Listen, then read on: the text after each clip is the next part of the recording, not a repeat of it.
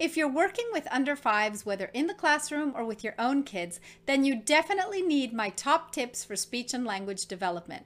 You'll be surprised at how a few simple tweaks in the way you speak to your kids will greatly improve their language skills.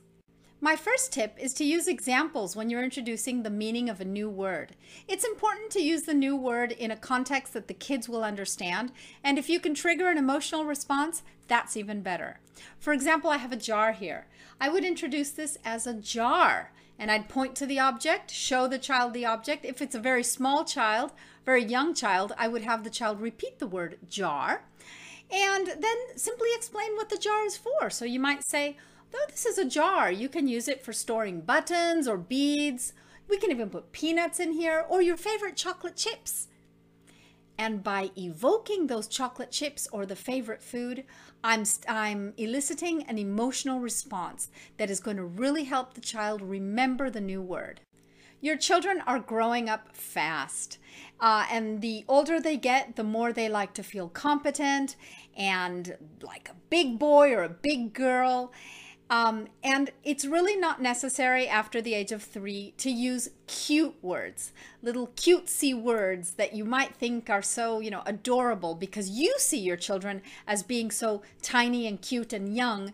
But actually, three, they're big now and they want to feel big and they don't want to be spoken to with infantile words. So watch words and phrases that refer to things that are little. For example, Careful with that door, watch your little fingers.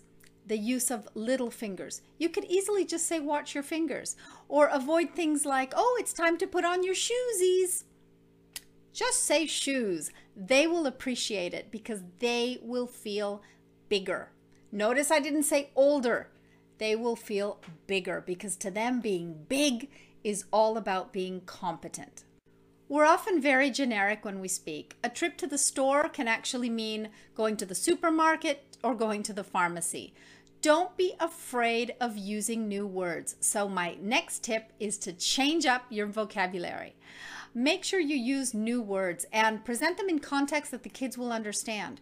Don't be afraid of that because words, there are no words that are more difficult to learn than other words. They're all the same. They're all just words. It just depends how often we use them. So what you can do is offer new words to these kids. Ask them, for example, do you want to go to the greengrocers to get some vegetables for the soup first, or do you want to go to the patisserie to pick up dad's cake for his birthday? By adding uh, vegetables and um, for the soup and the cake for the birthday party, the child now knows that these new words, greengrocer and patisserie, are related to these um, items. And that will help the child understand what the places are without actually knowing the name of the place. Correct pronunciation. Um, Paschetti might sound cute for a while, but if it goes uncorrected, it will become the norm. Now, some diphthongs are really complex to say, and the only way we learn to say them properly is by saying them. So they have to be corrected. If you feel, though, that your child is having difficulties with certain diphthongs or you're just concerned about any aspect of his or her language development, do speak to your pediatrician.